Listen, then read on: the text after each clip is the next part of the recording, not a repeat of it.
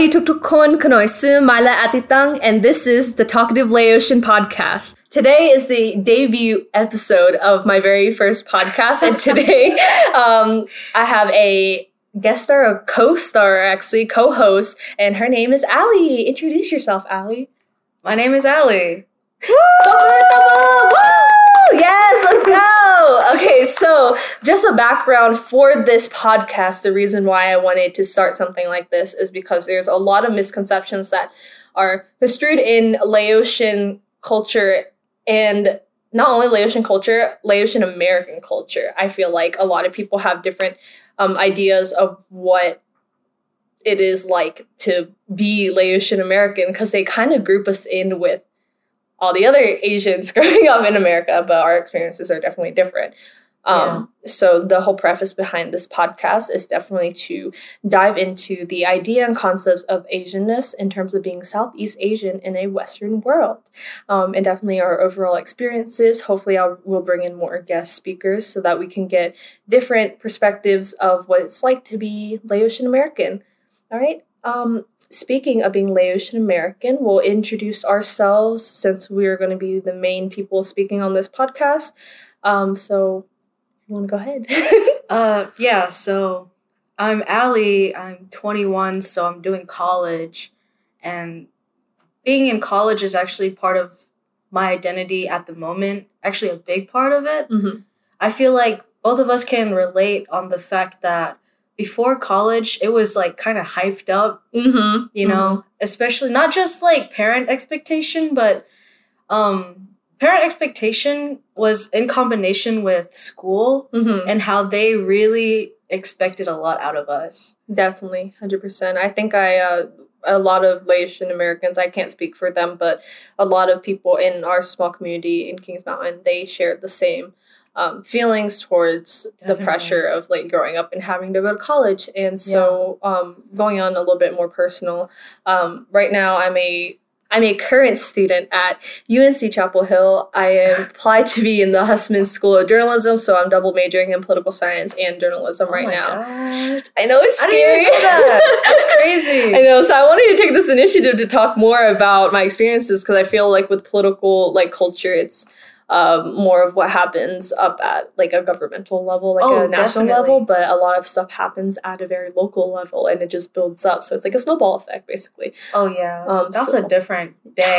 yeah, that's for, that's for another episode. Absolutely. But yeah, that's a little bit heavier. But definitely, I relate heavily on the idea that you had to go to college, not necessarily because education was so um, heavily valued in our community is just that both of our parents were immigrants you know? Um, they immigrated here. Mine immigrated in like the 1970s 1980s yeah. is that same for you? Yeah, yeah. so it's just the idea that for your parents sacrifices you have to make it seem worth it. Um, and what they think is worth it is uh, the amount of success that you have and yeah. when you get older. But in my opinion, I think success is very subjective. It is, yeah. yes. And it's them believing that their life was trash. Because mm-hmm. I mean, it is. Okay. like, okay, for example, right? Mm-hmm. Um, we're Laotian, mm-hmm. right? Our parents immigrated from Laos. Okay, why did they immigrate? We yeah. know why they immigrated. Yeah. We knew for our whole lives why they immigrated. The mm-hmm. Vietnam War. Yeah. This is um Richard Nixon type stuff. Yeah. That was him, right? Yeah. Or was it Ronald Reagan? I think it was Rich- Oh shoot. You're poli sci. Oh shoot. Oh no. I was saying it was one Rich- of them. cut, cut. no, um, but but it doesn't matter what president yeah. it was. It was. It's more like the fact that they came from literally a war torn mm-hmm. country that was such a big movement, not mm-hmm. just there, but over here. Um, and that that's what made us. Had had my parents not moved from or came from that war torn country, I literally would not exist. I don't think I'd exist either. Exactly. I don't even know if my parents. Um, I'm pretty sure they lived in different like providences or cities right. so my parents wouldn't even known each other if they didn't move here. So it's so crazy how these like different um, branches or like different events led to like us sitting here now. Yeah, This podcast. this podcast. Yes, but So- yes, that's the the life that they came from, Mm-hmm. and because they were basically disadvantaged from the beginning, even immigrating here on what what we called or what the Americas called the American dream, Mm-hmm. they weren't given that. They weren't given the American dream. Mhm. The most they could do out of the American dream was have a nuclear family, and even that was so like brittle, right? Mhm. I mean, you know, family issues. We know plenty of that. Mm-hmm. And to them, it was like, oh, if they could just have a better job than me. Mm-hmm. And what America told them is having a higher education is the best way to go. Yes, yes. But I definitely did see that the higher education funding into the whole college system in general. We're all victims of the college Oh, yes. system. We know what Don't even let me get, get into No, that. no, no, but this is important, right? Exactly. That's why I'm saying like college is such a big part of my identity right Mhm. now. I already faced the sort of pressure that my school had on me Mhm. and my parents. Now that I'm by myself and isolated with all of those feelings and how they treated us, um, I start to realize the the system that abused them is abusing me now. Mm-hmm. Sure, my parents never went to college. I don't know if that's the same case for you Mm-hmm. but like um they don't know just how harsh it is how how far it runs Mhm. right like the reason it's so like advertised and normalized to go straight to college Mm-hmm. after graduating high school you're 18 Like you know you're going straight into adulthood. some people aren't even 18 when you sign the contract Mhm. to get a loan and go into and like it's just so normalized and i'm sure my parents were kind of you know persuaded into that sort of agreement too like monetarily Mhm. loans or promise of work and money in return and i could tell you my parents have been scammed so many times Yes. and now i'm in the biggest scam of my life college. College. I definitely now that I'm looking back into it, we were so so young when we go into these agreements. Yes, I remember exactly. when like just signing up for loans and just understanding the whole idea of like what it means to have a loan and like you know you you don't know what it is. You just in your mind you're like oh it's money that i'm gonna pay back later. Like you don't know the in between. Like you're like oh it's fine i'll pay back later when you have a job. They make it as simple as possible As- exactly. but they don't show you that your loans are all connected And to your yeah like to your credit scores which will affect you getting like you know cars and apartments later like they are literally tagging you with these Yes. things but they don't tell you but they make you do it so early in like life. Yes. Um yes and it's just it's crazy though because i feel like uh, that education of like that knowledge of what to do if you're signing up for a loan like how to do it smartly and how to do things um correctly and as strategically as possible so you don't harm yourself later in life is not taught to us No, it's Yeah. not. And that is definitely, definitely on purpose. Mhm. Because, okay, I, being at this big school, NCSU, um, I've met a lot of transfer students that come from places like the UK, and they tell me what their um, school system is like. She gets like money from the government for just being a student, and it's Mhm. not a loan Mhm. it's just you know guaranteed to her because education is supposed to be accessible and it's supposed to be free Mhm. basically and i'm just like wow they don't even have to pull out a loan Mhm. she's told me that after they finish university they have like an assessment with someone a government official about whether they can afford the education or not Mhm. and if you could afford the education, then yeah, you'll pay for it. But if you can't, it's as easy as don't worry about it. Mhm. Of course, that's coming from her. Um, but we know, like being 18, we're like, oh man, oh my god, FAFSA. Yes, oh my time." gosh, oh my gosh. I have stressed about that so many times. And it's what's crazy though, this is another thing, this is another layer of obstacles that a lot of Asian Americans face is that our parents don't know that stuff. Yes, We they didn't yes. have that stuff when they were going. They um a lot of financial aid came from like they I'm I'm assuming they did have like government help with it. Um and most of that they like my family they did have a lot of government help just like you know welfare systems and different things getting started in america um, my parents went to somewhat of small colleges, so it's not like big. Uh, Like a community Yeah. or like a technol techno. somewhat like a technology. I think my dad actually went to like a tech school up in Connecticut, so Yeah. and my mom went more. I think she went to community, or she went to like a small local college, which is um, yeah. Which is you know they it got the education that they needed in order to jumpstart their work um, and basically you Yeah, know, their work life in yeah, America. their work life in America, and that was enough for them. I think that there's been like a increase in pressure of the different job choices that you have, and along with that is the more steps you have to take to get into those jobs. I think that now, yeah. like if they tried to get into those jobs now, it would be hundred percent like way harder. You know. Yeah.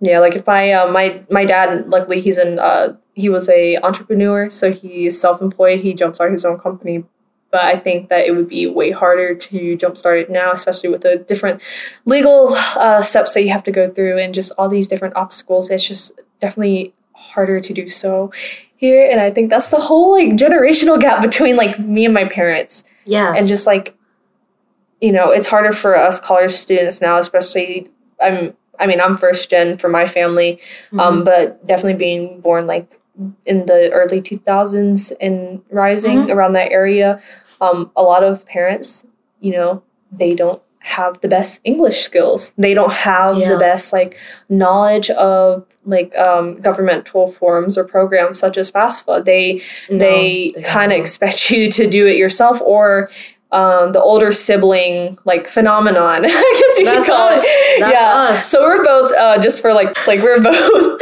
uh, older siblings in our family so i think that was a huge like immense pressure of yeah. being able to guide like you know the family and be like oh make sure you do this for no like make sure you walk him through it when there was no one who walked me through it which is crazy No, yeah. And especially being firstborn's already a lot of pressure, but being the oldest sister, mm-hmm. There's even more pressure. oh my gosh Because we're supposed to be like maternal or something. Mhm. But I could feel myself being more a dad to my Mhm. brother. Luckily, my brother didn't need to do no FAFSA stuff Yes. because he went to like unconventional school, Mhm. as he should. Um, because this this system really is a scam. Yeah, I think that um, one thing that I think our parents can't. I think uh, my parents have gotten better with it. Um, after me and my brother like had a talk with them, is that when we were younger, they were so caught up on the idea that we had to go to college, we had to go to a good college, get good education, make good grades, and it wasn't necessarily giving us enough wiggle room or freedom to. If, like freely express ourselves, you know. Yeah. Um, so they Sure. always had the idea that we were going to be doctors, or like I remember that, It was doctors and nurses. That was like the golden. Your brother Yeah. as a doctor. I cannot like. No, exactly. it was the one thing that like No. everyone like looked for. Like, oh, you have to be like a nurse or a doctor or do something like this. And especially if we had like older like cousins and Uh, stuff who we're going into the medical field, they like compared us like, look at your older cousin. Yeah, they're like, look at uh, like they're she's already like, you know, top doctor in the country or something. Like they always like, make up stuff. I'm 12. I'm literally like 11. I can't. I don't know what that is. I don't even understand I this can't stuff. pronounce that word. I don't know what profession is. Exactly. It's just like that huge. I actually really wanted to go into the medical field up until like, I would say high school because I think I was caught up into that like mentality. Like my parents are saying you have to go into the medical school Yeah. and work for the hospitals and stuff like that. Um, and so you can take care. This is another thing. The reason why they wanted to do it so you can take care of them when they're older. So it's like basically free healthcare because Yeah. we're we're literally their healthcare. like, I understand that they're trying to like secure a future, Mhm. But it's it's also a future to secure for not just you but themselves. Mhm. It's weird. Like I know that it doesn't come from a bad place, but um it just feels kind of selfish Mhm. from them because it doesn't feel like they see you as your own person and that you would have your own goals. As long as they continued from a young age to persuade you that being a doctor is like the best thing, Mhm. you you probably would have launched yourself into that and not felt Right. right. Yeah. Like I wouldn't have felt like I was meant for this. I just felt Oh, like I was yeah. following in the footsteps of my parents, which I think it was like a growing thing for me. Like Mhm. we, um, I guess we can also specify like our desired occupations. So, I, you want to go first, or I can go? Um, well, I didn't actually talk about what I'm like majoring in. I did. I'm. I've been to like two universities technically. My first one was at a culinary school, and I finished the two years there. And then at this NCSU, I'm doing food science with a minor in horticulture Mm-hmm. because I want to work with with food and bettering the environment and yada yada, you Mhm. know, stuff like that. Yeah. Which is very, very important because that's what I talked about. And I can go into the whole farmers crisis, but we're not talking about this this pod- I love the farmers crisis. We can talk about I that. love that. I know. Yeah. and, and uh, those and that is not a very conventional like occupation in our No. culture. They I can't like, explain what that means Yeah. to my parents. Like when they when I was going to culinary school, they didn't get that at all. yeah. I it's I went to culinary school because my whole life I felt like a very artful person. Mm-hmm. Explaining things with just words is is really hard. Like on on the spot. Mm-hmm. If I could just sit down and really think of like in an abstract way and just convey it in in in non-conventional ways, like maybe an art piece or writing something like a vignette or whatever. And it's it just made sense to me.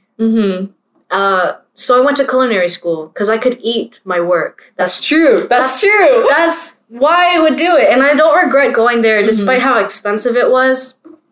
Um, I feel like it'll be fine in the end. Money's not real. I go to NCSU now to um, shape around culinary arts into food science and horticulture, so that I can make things more sustainable, basically. Mhm. Because the food industry, trash, absolutely garbage. Mm-hmm. And we need again, like we need people who are local and need to go in. Like it, it again, it's just a snowball effect. Like you can't Yeah. just jump straight into government and say fix this. No, they don't even into- listen. Yeah, they don't even listen. You go into it by your profession. We have people who are specialists in that field, and they go in like making little changes to systems like these, like um, like the food. You know, Oof. There's so much bad about the Mhm. food industry. Going into food science, intro to food science, I learned so much about how powerful the food industry is. but it's not the how do you say the golden occupation in like our culture. It's always No. you have to be something medical field or you have to do like teaching or you have to go into like ceo lawyer stuff like that. Something that's very high paying and like big businesses which is uh, another thing it's like it's just i don't really i don't think it No. it matters. Um, going back to what i said earlier about success is subjective. A lot of people in laotian culture think that if you have a lot of money you are successful and i don't believe that's true i think that I know. there's different levels of success, of success and i think for me what success is is being able to have stability in my life no matter if it's like Yeah. income stability um, like family stability whatever it is like just being able to have um, stability and it like they i'm pretty sure my parents and a lot of older um, laotian people in my uh, community they probably think that to be successful you have to have this big house you have to have a huge family you know Ooh, a husband Gucci bag, yeah you have to yeah versace you have Spade. to kate spade too you already have to be set like have your cars you have to have a good husband for some reason it's always a husband It's always Okay, a yeah, husband, it's always a it? Yeah, husband, uh. or the fact that you have to get married at all. yeah you have to get married and you have to have like kids and it's just and that's another thing that I found like so interesting about our culture, like not our culture, our community, is that like a lot of um like our generation yeah expectation is that you have to do these certain things. And in but in like you know despite all the pressure they put on it um i've been speaking to a lot of laotians our age and a little bit older than us. It's crazy though because of that pressure it causes them to do the opposite. They don't want kids. They don't want to get married. Like they look forward to more independent culture because i think laotians are pretty collective um, Yeah. most southeast asian countries are collective or just um, I would say Eastern Asian countries are collective too, but when you go to America, it's a little bit more inter- and independent um, culturally.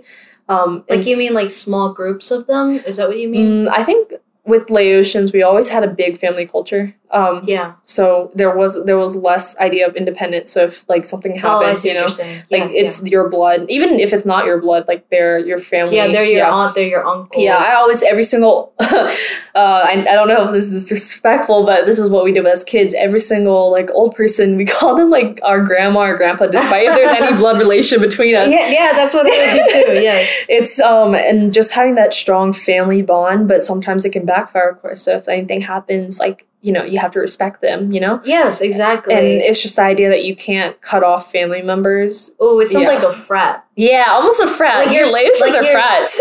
you're swore you're swearing yourself Yeah. into like a group of people and no matter what down the line you Mhm. have to help whoever was Yeah. in the same frat as you yes, and it's another thing. Like parents think that if they do wrong to you, you'll still take care of them. oh and you have to forgive them You have to forgive them. you have to like take care of them when they're older. But if they don't understand that, new generations don't believe that because it's not true. Like there's no obligation to do. I'm sure there's like some cultural uh, community obligations to do it uh, within Laotian like culture. But here in America, there's no laws that say you have to do it and or you have to do this and that. Um, so I think that's one of the differences of growing up in America versus growing up in Laos. And I don't know, it's just a big idea It's- that's not talked about enough. It's um it's that idea of collectivism Mm-hmm. i remember learning that in psychology uh the difference in uh, like an American or a Western co- civilization and an Eastern one. I don't know why those are the only two hemispheres. Mm-hmm. but um, there's an individualist society and then a collectivist society and usually the example for a collectivist society is an asian one Mm-hmm. and it's do you do you remember that Yeah, always. It was always like um, Asian countries. I don't. Um, I don't, honestly don't know if like they use any other countries. That's probably why I use like Asian countries. I mean, we're also Asian, so it makes sense for us. But every single time I learned that in school, it was always uh, Japan was a big one. yes and i i see like i kind of get it but uh i don't understand just how complexive those ideas can be Mhm. like in, in the differences because living in america experiencing the collectivist nature of the laotian community you know their expectations and how you owe people this or that just because they're in the same community that yada yada i see that in in america too Mhm. but it's more of like a class sort of thing yeah. right like you want to like kiss up to your boss Mm-hmm. so you have to do whatever he wants you to do it's like a power thing That is true. It's for us, it's family because we can't disrespect elders despite how they treat younger generations. Yeah. But for in America, it's definitely you can't disrespect people of higher authority, such as power like your money. boss, your manager, stuff like that, power and money. So I think that's a very interesting like insight. Like just analyzing like the difference and how it is being like Laotian and American. Like there's two different worlds that you have to fight with. And honestly, um, I fear like not being because I get told I don't know if I get told this a lot, but I definitely feel this pressure of like not being Laotian enough, if that makes sense. Oh yeah, I've I speak a little bit of Laotian because Mm-hmm. my mom doesn't speak English very Mhm. well, so it's just enough to communicate with her. Mm-hmm. But I was at a friend's house, and her mom, who's also Laotian, she she like turned around from making something, and she was like, "You sound like a mountain man when you talked." It's it's funny, yeah, because I was like, well, I guess my Yeah. dad was from the mountains, and I'm learning Laos from him and my Yeah. mom. But it's like it, basically, I just didn't. I was. I just sounded funny. Yeah. I I think you talked about this before, Yeah. where when we we're kind of scared to speak Laos yes. as kids Yes. because they would laugh at you Mhm. the older. And I know it's just like a joke thing, but it's enough to deter a child from doing something. Hundred percent, and it's so crazy though that they um if like going in back to psychology, there is a um the I think at the age of twelve is the cutoff of where like language just kind of sticks naturally. Yeah, Um, yeah. So it's easier for kids to learn languages and pick them up because it's also they're learning like their own vocabulary, so it sticks Yeah. easier. So, um, it's crazy though because I was actually deterred from learning Laos at that age. Uh, so it's, it makes me really sad because it's way harder to learn languages now because there's so much more effort you had to put into it. Um, yeah. But every single time I spoke Lao, my parents would always be like, you know, it sounds funny. I don't understand you. And they would laugh after me speaking. And I'm like, okay, well then I won't speak. But then later, they're like, how come you don't speak loud? Like, you go back to your blame you. roots. And I'm like, because you made fun of me every single time I did it. Like, I Oh, can't man, help it. yeah. Exactly. That's Mhm. enough for my my dad to like delegitimize what I know about Mhm. Laos. I clearly have this memory of asking my dad like, "What is communism?" Yeah. I asked my dad what that was, and I was I maybe like eleven or twelve. yeah. He was opening the fridge, and he was like, "You know, communism or whatever." and I was like, "Communism? Are you saying comedy? Like, do you mean comedy?" Yeah. And he was like, "You'll learn when you're older." Oh, but teach me now. Yeah, I'm asking about it now. Yes, I was because that's Mhm. the word that you like the key word that you hear about Laos and why it's war torn or whatever, right? Like the war on communism, basically. Mm-hmm. And but I know so much about um what happened in Vietnam and how the Laotians were caught in the middle of a war Mhm. that wasn't directly about them Mm-hmm. and kind of like belittles my knowledge. Which is crazy though, because we're in the generation of the most impactful. Like we're growing into these professions to where we can actually spread this information and do these certain things. Like, aka during this podcast, like being able to show like what our perspectives are and even spread the because a lot of like Lao history is done orally. I think, in my opinion, they're Yeah, passed down orally. Cause It not- is. Yeah, there's not a very um, there's not a lot of Lao authors or um, historians. If anything, all of it is like textbook and somewhat whitewashed. So you know, like they cover all the Yes. the, the cultural aspects of it, but there's no deep down um, like narratives or personal stories. Yeah, it doesn't go yeah. as far as like what ancient China had done, Yeah. like with documentation. It's hard to do that because everything was just It was just different. Yeah, it was just different during that time. You most things were passed on orally, and nothing was necessarily written down unless you came to like you know Yes. America and you spread that Yeah. um those stories to like older generations. But there's not a lot of like resources for that. Yeah, that stuff. The the war situation and the colonization of the French deeply affected what any if any documentation existed in Laos. It, Like it kind of just went away. Mm-hmm. um, war could have like burned it all away. Uh, I know like whenever some of you ever did like ancestry tracing, Um, I haven't yet, but I heard like the process about it. it's terribly difficult. Yeah, Terribly. I just it's so hard to do because It- yeah. there's no like there's no records of No, it. There's zero no, records of it. None. No, because I had to ask my dad and then his oldest brother about like their their dad, not their grandpa, Yeah. their dad, and they couldn't tell me anything about him. Yes, exactly. It's Jack. just so hard because, like, honestly, you could walk by another Lao person, you could be related to them and not know it because there's Oh, no yeah. I records of know exactly. We could be, we could be related. Dude, I found out I was part Chinese. Oh my god, that's so different. I How found- do you do this? I found out I was part Chinese because my my dad was like, "Oh yeah, my dad was Chinese. He came from China." Because he's my dad is like from uh, northern Laos. Yeah, yeah. And I was like, "Huh?" Like he always like made jokes about Chinese people like he wasn't Chinese. Yeah. And- That's another thing, like the Oh. inner Asian racism. Like, oh my gosh, there's so many topics that we need to talk about. It's, funny. It's funny. Yeah. I know. yeah it's just like different things just like i don't know what the word is specifically but like the the judgment and the hatred towards other asians is ooh, it's so weird knowing that I like mean, you know it's uh, it makes sense historically it's colorism. yeah, it's got a lot of it has to do with colorism. And if you guys don't know, um, if there's non-Laotians or people who are watching or listening to be informed, Laotians, um, they don't they I, I guess they necessarily like aren't seen as like um how do you say like Eastern Asian? You know, Yeah. they don't follow like Eastern Asian beauty, Yeah, standards. standard. yeah, exactly. They, they um, don't even look Eastern Asian for for the most part, right? So it's uh, a lot of people assume that I am not like you know Asian enough because I don't look Eastern Asian within Asian. the yeah. Asian community, exactly. Mhm. But like if we went to like Kings Mountain again high school, it's so easy to point us out. Yeah,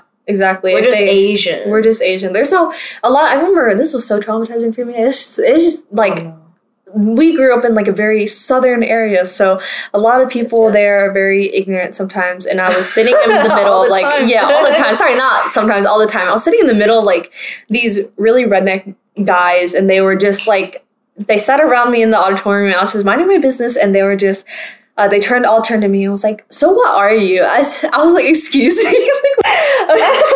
Okay. sorry. That was traumatizing. it was traumatizing, but I was just like, "What does that mean?" Like, they're like, "What are you like?" Your race, like, are you you're Asian, right? And I'm like, "Yeah, I'm Asian." They're like, "Then speak Japanese." I'm like, "I'm not Japanese. I can't speak that." Oh. he was like, "Well, how do you say hello in your language?" I said, "Sabaidi," and he was like so you're Chinese. I'm like, I'm not Chinese either. And he was like, so what are you? I'm like, I'm Laotian. He was like, Laotian, what is that? I was like, it's I'm, my parents were from Laos and that is in Southeast Asia where Thailand and Vietnam and you know, like Yeah. they, they just couldn't like point it out and they were just like being overall racist, of course, they would go back to like, so do you guys eat cats and dogs? I was like, this is so uncomfortable. Like, that stuff is what like I had to hear all the time. Yeah, like why is that? It's not even funny. Like, Yeah, they I were just all laughing, and I was like, "This is so uncomfortable. Like, please, someone take me out of there." And they're like, dude, yeah. and they were like trying to like simple words like sabaidi. Like, it's like not. There's no. There's. I mean, there is like hidden tone induction, like you know stuff like that. Yeah. But it's not like Chinese, and they were trying to say it in a Chinese accent, and it was like super super racist, and everything was just super uncomfortable. And I was just like, okay, but that was not like the only time that happened. You know, there's people who came Oh god. and like yeah. you know I people were like following me when i was in middle school like they would like make their eyes like squinty and just like oh Excuse can i get some like orange chicken or something like that i'm like I'm, i what are you doing like you're just you know acting a fool like i just Oh my god. stuff like that That's why so I'm violent. yeah That's why I'm violent. yeah like stuff like that like i don't want these kids that grow up before us like or grow up after us i guess i don't know like the younger generations to face that sort of racism i think that Man, um I feel like they assimilate a mhm. lot easier than we do. I I don't know. I'm I'm trying to say like I think it's easier to be white you think for so them. mm. Yeah, it is. I mean, of course, like anime's like popular and whatever, but even anime can get a lot of things wrong. yeah i don't And think that's- anything's as cultural like sticking to their roots as much as they Yeah, used to it's not as like our culture is not as interesting to them Yeah. as like TikTok is. I guess this, you can like describe it as being more Western, like everything's being more Westernized, and that's kind of scary though because a lot of kids are being raised on Western media, and like kids are being Yeah. wa- raised on like TikTok, and it's like we Ooh. had a conversation about this earlier, how a lot of kids, the parents don't know how to necessarily like parent them, so they let like you know they give them their devices. That's the whole, um, how do you say? It? That's where the stereotype of iPad kids came from. Like Yeah. these kids are on their iPads because their parents don't want to like you know if they if they're tired them, yeah watch them or they're tired them. of raising them they'll just be like okay get on your iPad and go watch Cocomelon or something like that Cocomelon. like it's not actually like you know sitting with them under like helping them explain the things that go on around them like I would have loved if my parents sat down with me and explained why these people were doing these things and like how to face them instead like I had to do it myself and learn like you know this it wasn't just regular bullying like they were just being they were Oh, being man. racist you they know? were just yeah, exactly. Plain ignorant because they weren't the thing is like whenever you point out this criticism Mhm. about other people asking about our identity, the reason we don't take it like a regular question is because they don't mean to have a meaningful conversation out of that. Mm-hmm. Generally no. They Mhm. they they just want to um isolate us Yeah. from their in-group stuff. You know, like clearly we're not white. Mhm. We know this. I, I've been known. I've been known I'm different. I'm a little different, Yeah. alright? I'm a little quirky. Okay, Yeah, whatever. quirky. And did you hear like Wash? I don't know if it was a school in Washington the University. They deemed Asians as white. I'm like, okay, if we're white, then we wouldn't have gotten bullied like this when we were younger. Like, Oh if, my god. like I don't think white people get asked like, do you eat cats or dogs? Like, I don't think that stuff happens to them. Like, I don't think white people get chased around school with their uh, like by people who are like pulling their eyelids back. Like, I don't think that's no. like no. That's happened to them. Um, I mean, unless you're mixed with like you know, unless you're mixed. But if you are like these things don't happen to people like that aren't necessarily Asian because you know that's those stereotypes come from racism from like against Asians. And I just think that is crazy how we're getting grouped like because we were still technically people of color, like we're minorities and we're getting grouped with people like who aren't minorities just because again the model like minority myth and, Yes. like all that stuff just because they think that asian excellence and asian success overrides all the trauma like generational trauma and just like the experiences that we have as asians and it's crazy. yeah, and there we are. We're talking about colleges again, Mhm. right? Um, the Washington University. I don't know what university it was, but I remember reading the um, title Mhm. of the article and looking more into it about why they would ever identify Asians as white, and it's due to our income. mm-hmm. But there's when we were talking about um, inter Asian racism and colorism, Mhm. they're grouping Laotians with East Asians. Mm-hmm. That's why they would categorize us as white. There's a lot of implications with that That's a title. whole. There's like, a lot of oh implications gosh. by categorizing Asians as white due to their income. It's saying that white people are just privileged and that Mhm. they're rich. That's what that implied that whole process. But Southeast Asians are much more disadvantaged, like, you know, less privileged than East Asians with, you know, all of that beauty and the way that they're praised and Mhm. yada yada. they get um they do have like I definitely think they have a, a privilege at um like media corporations like they have a huge Yes. entertainment industry. Mhm. Laos does not have a huge entertainment industry. no. They're starting to now. They're starting to. but it's the minimum like starting at base. yeah. While everyone's already ahead of the game, like that's another thing that they have an advantage. at. Yes. Um, I just think another thing to add is Laotians are one of the like I think they're one of the lowest um income like for Income, all like, yes. yeah Yeah, annual income is is not the best and neither is graduation Yeah. rate. Mhm. Despite that being a university that categorizes all Asians as white. mm-hmm. That's that's why that is enraging. That is so crazy though because um, if you look at like different ethnic groups, like or ethnic groups and ethnicities down in like Southeast Asia, uh, Laotians, like um, people who are Hmong, they have very very low higher education um, levels than the rest of Asia. Yeah. And it's crazy that we're being grouped into it. It makes it harder for us. So if they see the title, because you have to put your ethnicity um, or like your race, it's not even ethnicity, it's race. It's just Asian. They'll see it and they'll.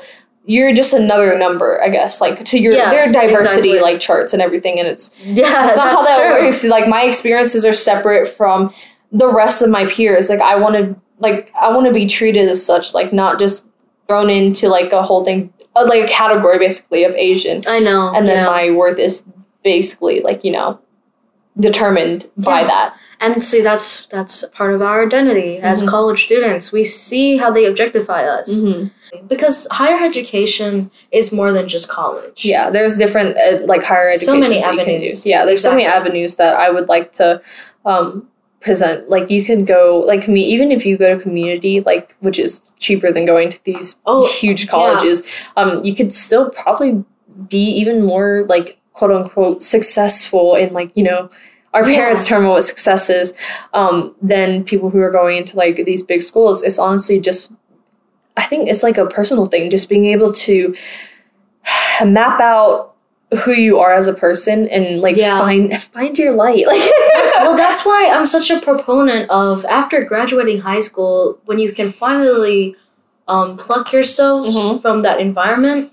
I'm such a proponent of taking like the year off, mm-hmm. maybe two years, Mm-hmm. because because it's the best way that you can actually figure out what you want to do. They say go to community, take the general classes, see what you like, but it's it, you could do the same without that Yeah. you you can and and some people a lot of people are not college people Yeah, and that's fair. I don't think that the that pressure of you have to be a college student is like fair to like everyone. Like if oh no yeah. especially if you come out of high school not having the best gpa Mm-hmm.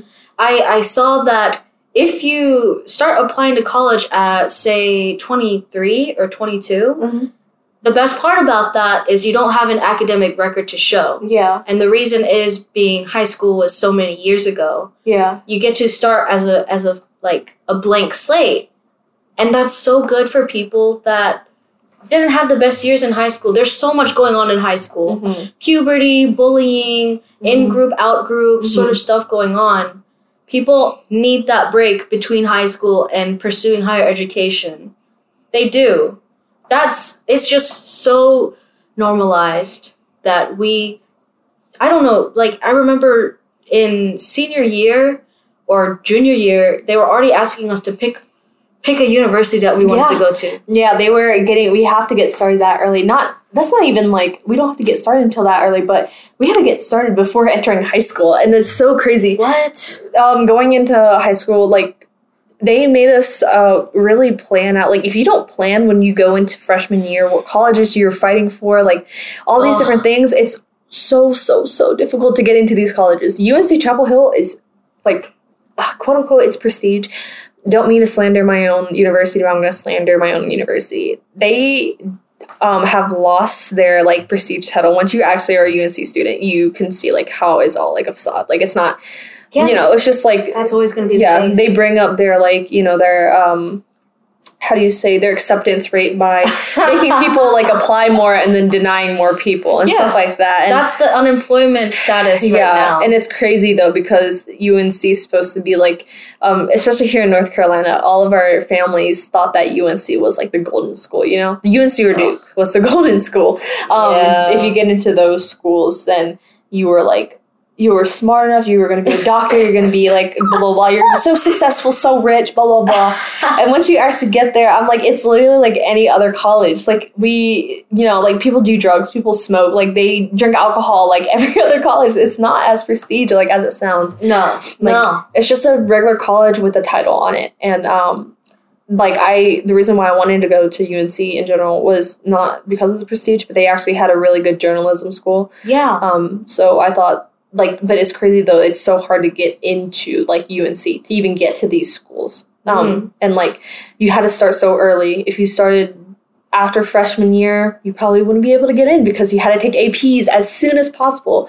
Like, Gosh. like they didn't offer it to freshmen um, until after I was done, like, and I was a sophomore. But like, you had to be able to take all these APs like all throughout Ugh. take all these college like dual enrollment courses. You had to be able to have like a really good SAT score, Uh, ACT score. Yeah, you're right. Yeah, and like you had to be a really good writer and stuff like that. I almost forgot about that. I just like- I'm actually a terrible writer. Which That's I what a lot of so peop- yeah. A lot of teachers have told me that I'm a terrible writer or that I'm just not good enough. but you're really good like speaking wise. So you have like a, a lot of information. So I think that's like so wrong that your whole entire life, your your worth and your being is like determined Standardized. Yeah, standardized into like a piece of paper with like a, like a, maybe like six hundred word essay on it, and I- that's yeah. your shot into these colleges.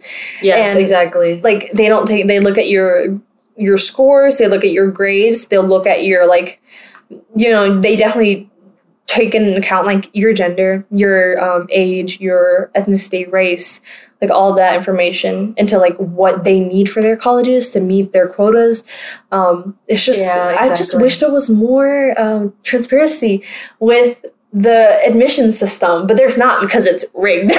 Like- it is rigged. Okay, I I kind of hacked the system. okay, because like okay, I went to a culinary school. Of course, they had some academics there. That's Mhm. the only way you could call it like a university, I Yeah. guess. And I, I mean, I guess I'm smart enough for culinary school because I graduated over there with um, summa cum laude, Mhm. which is the highest thing you can get. Yeah. So that was on my transcript, and that's probably why I got Yeah. accepted. like even if you like don't have like a lot of things under your belt like you could still as long as you it's really just working the admission system it's not even about being a good like a, the best student you know No, you see, I mean, you see articles about like celebrity um, children yeah getting into university, and then and then people find out that it's because they paid the Yeah. university to it's working that. the system like working admissions Yeah. if you have that's why they ask like do you have a sibling who goes to this school? Do you have um, Yeah. a parent who's an alumni? Do like what's your income from the like your parents? Yeah, so you exactly. can make generous donations after you graduate stuff like that. Like i'm just trying to get my degree. Like i right now i'm trying to like it's so conflicting having to deal with like ah, you know i hate these systems. I hate these college systems but also i benefit from these college systems. I think and no it sounds like hypocritical like um like the things we said previously on this podcast and what we're saying now but i think it's really just redefining and re like just how do you say this um making college systems work for you instead of working for the college systems. Yeah, um, it's kind of like when people say, uh, if you hate capitalism so much, why are you living in it? Mhm. It's like I have no choice. Yeah. and that's kind of what you're dealing with when you when you go against big powers like um, the college system. I mean first of all if you're so in- insignificant why should it matter that you're trying your best to like shape yourself to be accepted by them? Because you know the criteria. Yeah. and even if you don't fully fit it you know how to word it so that they do you know accept you. I think like yeah, especially like okay, if there's any younger generations who are wanting to apply to colleges, this is really really important. And I know this is like somewhat con- like you know controversial, but you really have to play the game of the system. Like there's you could be like the best student, blah blah blah, but you could still be denied by these colleges because they think like some people who have perfect SAT scores, a long list of accomplishment, top of their class, they apply to one of these top colleges and they get denied because they think that you're going to go to a better college, and that's so messed up. that doesn't like, even make sense. it doesn't even make sense, but Yeah. it happens. Like there's people who are definitely qualified to get into these colleges, but they unfortunately like they were quote unquote too good for their college. Right, and they didn't want to bring down their admission like their acceptance rate you know or bring up their acceptance rate because they want that prestige title so they would deny them. And those those students or those kids who are wanting to actually like those are their dream schools get denied because they don't um They're like, too smart, they're, they're too too smart. They're too accomplished and it's it makes no sense. It I'm like, actually doesn't. Why did they work their entire childhood yeah. just for that point of disappointment. Yeah. That doesn't make sense to me. and that's another thing like not i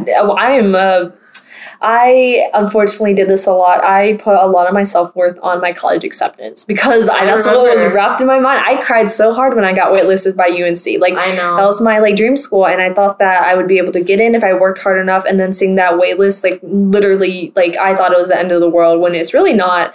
Um, No. It just takes forever for me to like realize that. Um, so I had like a Yeah. you know hopefully getting used to the backup plan, but in the summer I eventually got off the waitlist, and it was it's so much to go through.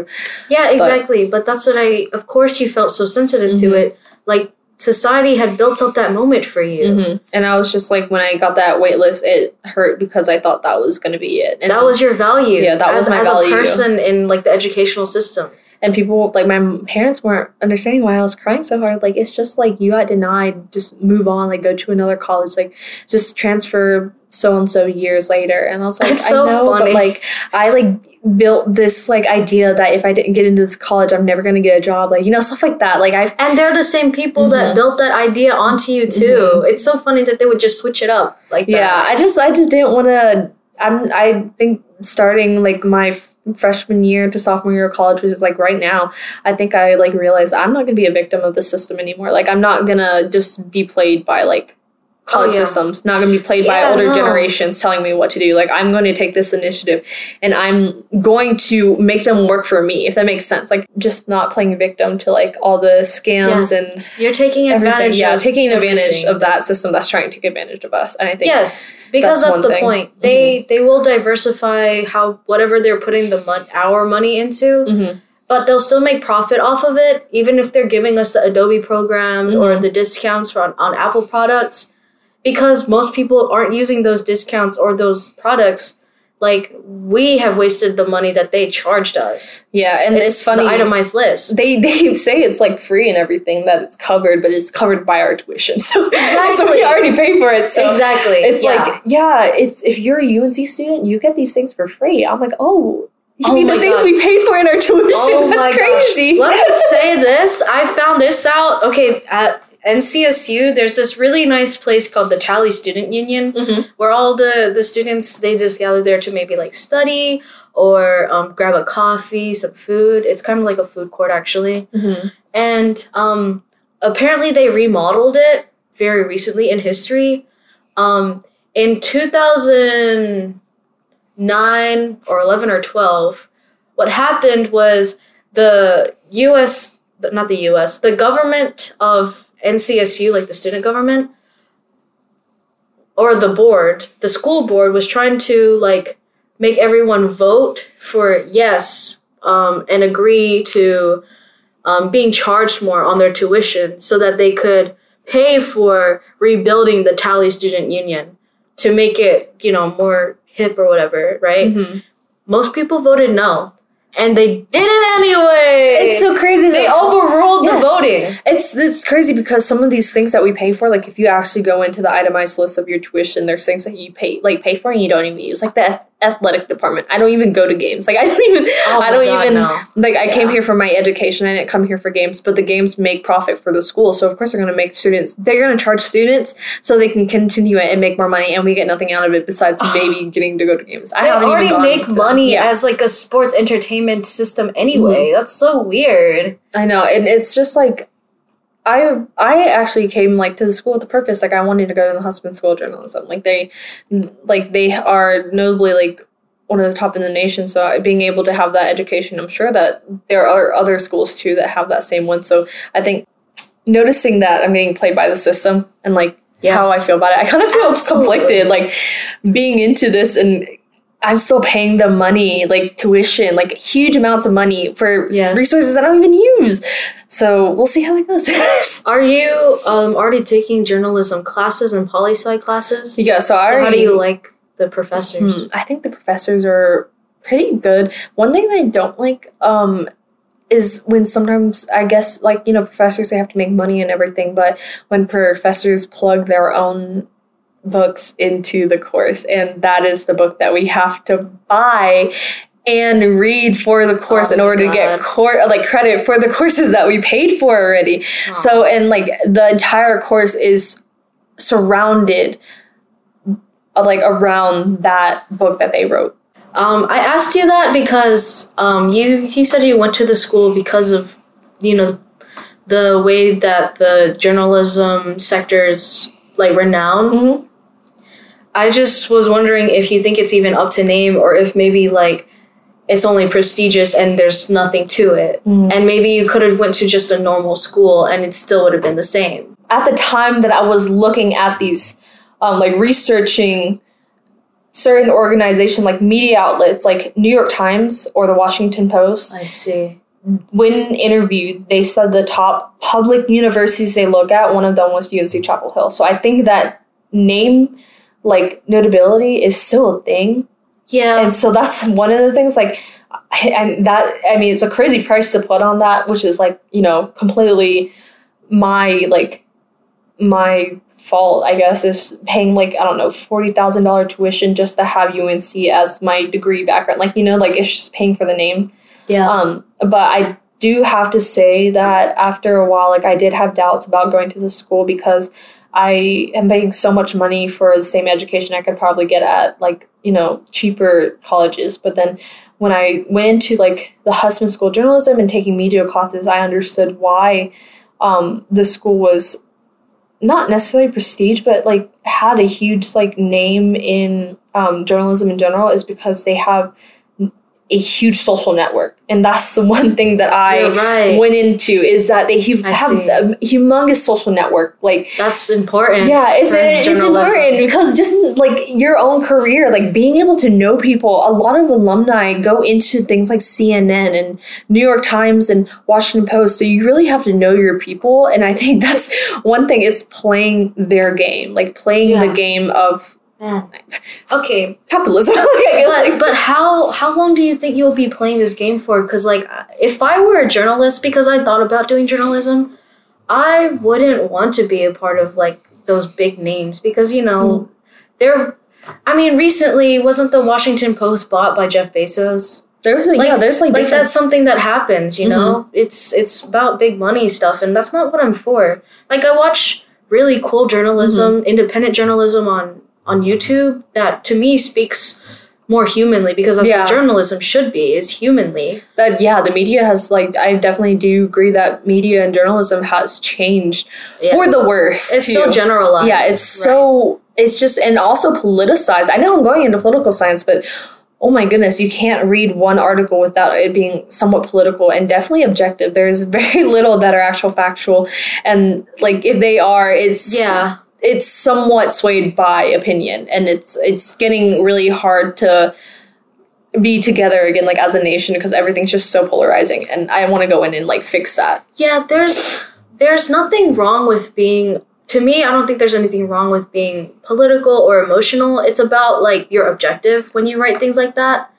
Um, are you actually helping the people by making them feel like it's the end of the world when you write like this? Like it, it's about what they call revolutionary optimism Mm-hmm. that's what's so important about journalism to me i mean journalism should be neutral because journalism is objectively about capturing a moment Mhm. right and that's i don't know if you know what this channel is it's called channel 5 Mm-hmm. on youtube I think I've seen them.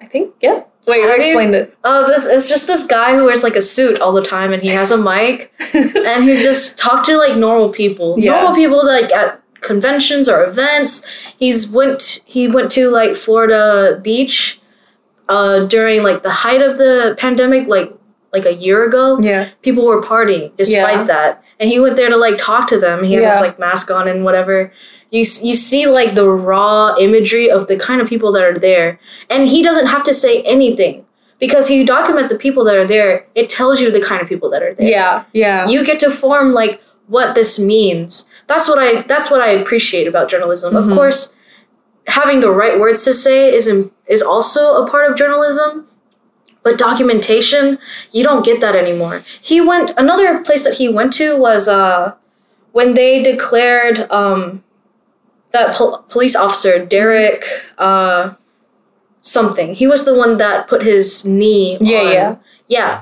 He was there when they declared that he was found guilty. Mhm. and he he put his mic to people that were voluntarily wanting to t- sp- t- talk about how they felt about the the case.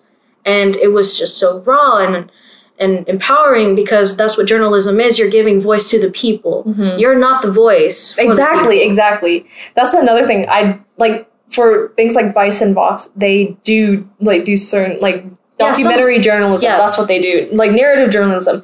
I do like with mainstream um journalism everything is more like with like the term political uh like politicized everything's more opinionated from their personal view. And um if there's anything that is like uh, people's life story, it's logistics. It's not actually people's personal life stories. Everything Yeah. is like, or they're Yeah. like somewhat translated into the the writer, the journalist is like uh, Yeah. phrasing, and that it, it turns it throws it all off. Like you know, absolutely like You're you so can't have right. someone who doesn't understand that person's um, background, environment, their childhood, like what they grew up in, and then having them try to speak for those people, yeah. and it just completely yeah is incorrect. And there's so many like exactly false statements that are being said. I think Yes, that's the only thing. assumptions. yeah, like assumptions. I just want people to speak as openly as possible because that's where you get like the root of emotions and like being able to like really understand like all the frustrations that happen in like in certain communities like you don't get that from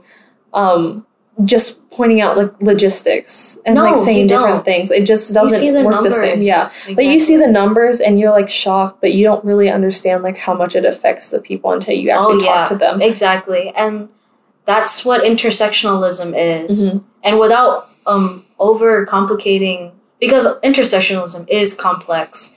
You if you get to just capture one moment of that intersectionality, that's enough imagery for someone to understand. Mm-hmm.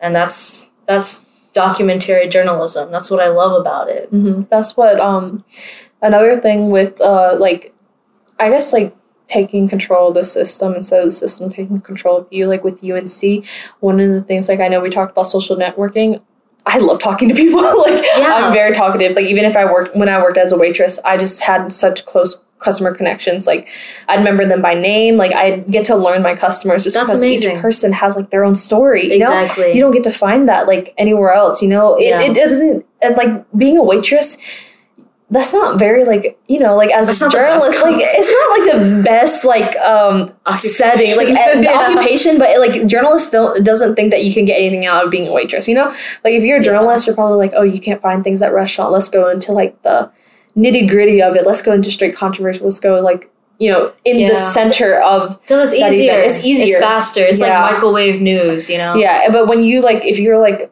working as a waitress you get to meet all these different people True. and yeah. like you get these stories that you might not even get to hear like you don't even there's so I many untold that. stories like yeah, um, exactly. only, uh, one of the things I do want to get into is being able to speak different languages because I think language barriers are like huge in media. Not being able, because I mean, as much as like minorities are talked about, I feel like minority voices aren't really heard that much because of language barriers too. yeah, I know. Because media corporations are too scared to talk to like minorities face to face if they don't speak English. So you have a lot That's of like true. minority Americans, like people born in America, but what about like immigrants or people who have like you know they can't speak English through like parents, is like grandparents, stuff like that. Um, Mhm. I think that's another thing, but yeah. All right. So, lastly, on this podcast, since we are reaching a bit of the um, or stretching this podcast out a little bit for the time, um, we are gonna have like a small one-on-one with a lot of the younger generations that um, are hopefully listening to this podcast. That we'll see if Yeah. anybody made it this far, but uh, as like to set kind of like not in an authority, but to acknowledge like our, you know, that like a knowledge on the subject. We are, you know, we're college students. I'm about to turn 20. I'm Um, so 21. yeah, so she's 21. We grew up past like the whole, you know, parental trauma. Like we are somewhat separated from our community right now since we're like, you know, in college. So uh, we do have like, I think we have some knowledge. We're living in that, you know, in that Yeah. system right now. we have like this a lot of time to ruminate on how things have affected us, Yeah. So I think um I want I kind of want to end this segment as in if you could say something to your younger self as an older like as you are now like what would you say? Yeah, so you can start that. I know that's kind of heavy. Oh gosh. Okay, the first thing I want to say to my younger version of me is like, "Hi, it's me. Surprise. I'm, I'm almost 22, and you probably didn't think you would make it this far, but I just wanted to say, like, college is kind of a scam. If you feel uncertain, just actually think about it. I I know you wanted to do culinary arts, so just wait until culinary arts is in the community college, yeah. and so you can stay close to home. Mhm. But if you really wanted to step out of the house, because I know it's weird, go for it. You know, don't feel the pressure from the teachers or the, the guidance counselor that said, you're too smart for culinary arts. That's not for you. You should be like a bioengineer. Don't listen to them. Also, you're pretty. You're pretty cool. yeah, I agree. and then I disappear. Yeah. Right? Like, I don't. if I touched my Mhm. younger self, they would probably disappear. Just poof. How do you say like uh I guess like I don't know. Is there what's the it's not oi, it's what's the opposite, like no. No, yeah. I'm just like, uh, I don't, even, I don't even know if they could say Nong Alley. like, I think it's just always like, oh, Alley. I'd never heard anyone say like I Nong and someone yeah. else's name. Like, it's just Nong. Like, Yeah, I that's like, true. Nong Alley, it's okay. Yeah, that's so cheesy. That's something Thai I people know. do. I'm just. I feel like that's I'm like I don't like okay I we can talk about being called oi in like later later Uh, podcasts yeah. but I definitely want to touch that. This so Uh-huh. funny. Um, I guess like if you had something to say to your younger self about like not only college but about like how to handle the parental pressure, what would you say to that to? Oh man. I'd be like, first of all, there's no escape. Don't keep it positive. But no, there, There's no positivity, but like I just okay, want- because my younger self can detect bull crap. Okay. okay, okay. Like they they would because they had a lot of doubt. That's Yeah. why they didn't not go to culinary school. yeah, They could smell the crap a mile away. Like, yeah, Because they did get accepted at NCSU, but they didn't want to go to NCSU. They wanted to do culinary school. yeah, Okay, so it's it is tough. Your parents are going to always expect you to forgive them. yeah, And you don't really owe them that. You just have to know how to understand why they would want that forgiveness. mm-hmm. And it's more complex than that. They want you to take care of them when they're older. It's because as a person that has experienced so much life, it's hard for them to want to work for forgiveness. Mm-hmm. And because they've done so much for you. It's really hard for them to understand your perspective. Yeah. And I I had i know as like a younger person, I just had so much like resentment and I still harbor some of that now, but in a more like encapsulated way. Yeah. So I would tell my younger self, you don't owe them forgiveness. You shouldn't feel the pressure of it. And if you feel guilt, they they don't know the extent of it. So it's not something you should weigh down on yourself so much. And take care of your brother. oh, uh, I guess like mine's kind of similar. Yeah, if I had to like talk to my younger self, I would probably say that it's. This is only like personal me, like because I can say this. I don't. I wouldn't recommend saying this to anyone else because you don't know their situation. But I would tell my younger self like it's gonna be okay eventually. Like you know, like Yeah. if like I'm also surprised I made it this far. Like you know, I'm Uh-huh. 20, we're 21, like stuff like that. I'm like almost yeah, 22. You're almost 22. Like we're almost like that is like young for like people like the the overall view because you know like hundreds the yeah like I'm being old and retired and stuff. But Really like old, yeah. um be brittle. I'm gonna be brittle, yes. Yeah, me too. I was just like saying that um, um I am proud of myself for making it this far and I just wanted to tell my younger self like it's gonna be okay. Um I just hope that my like younger self I can say like you like I guess I can address them formal with like you Yeah. um, if I had to say something directly to you, is that you know things are going to be tough. Like things are going to punch you in the face. Like it Mhm. punched me in the Mhm. face because you were me. like Mhm. it, it you know body slammed me. Oh, yeah. Like it put me in a headlock, chokehold, all that. But Yeah. all those obstacles that I faced and many others faced made them into the person they are today. And I think that despite how difficult, I mean, some obstacles were unnecessarily and they didn't do anything to me besides make resentment and hatred. But like, I think that each event that happened in my life formed who I am today. Absolutely. Like yeah. i- the negatives and the positives. And I think yeah. everything was so impactful. I think that um for like for that specifically is that just keep going, you know. Yeah. I would definitely say just keep going. I know that things might be hard family wise, um, in society, like not society, but in your community. Like, uh, there's a lot of pressures to do certain things, but you really have to follow your own voice, take your initiative. Don't be afraid to break free from the community and your culture's rules. Just like if they say that you have to be a per like a certain someone, just say no. Just don't be that person. Yeah, you if know, it doesn't if feel it, right yeah, to if it doesn't you. feel right to you, you don't have to do it. Like you really don't have That's to do everything. anything. Yeah, just about anything. You don't have to do what someone says. You know, Exactly. um, don't be afraid to stand up to authority if it means that you are saving yourself. And Right. sure you Like put if they first. invaded you, yeah, you shouldn't be afraid to question that. yeah. So don't. Yeah, definitely don't be afraid to question things. Um, I definitely think that this is also for parents too. If there, there, I know we talked a lot about like parent stuff, and you might be heated.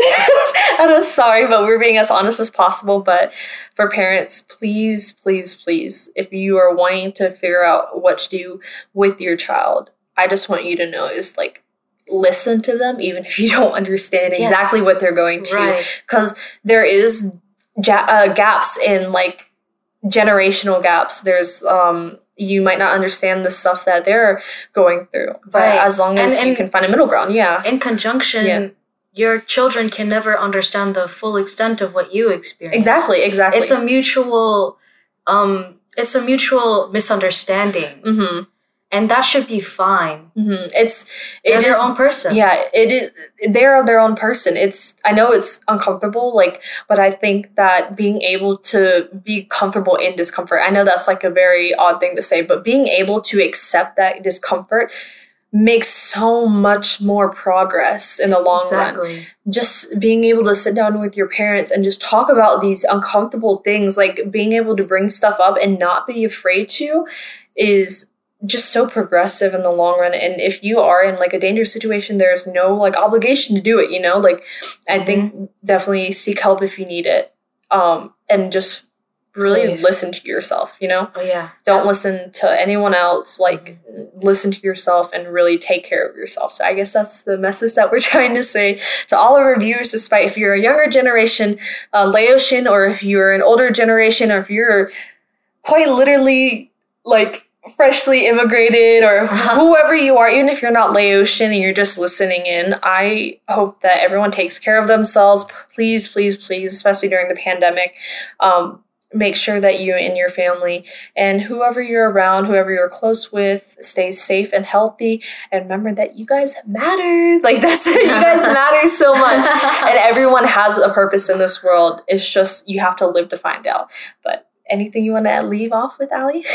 Um, no, not really. That's pretty. Yay. Yay! Thank you guys for listening to my first podcast. Sweet. And tune in for every Tuesday um, for our next episodes. We will also be posting on our like our blog and on the Talkative Laotian page about any updates or any other topics that we want to discuss. And of course, I'll open a form if there's any topics that need to be discussed by people who are listening. And I hope there's people still here.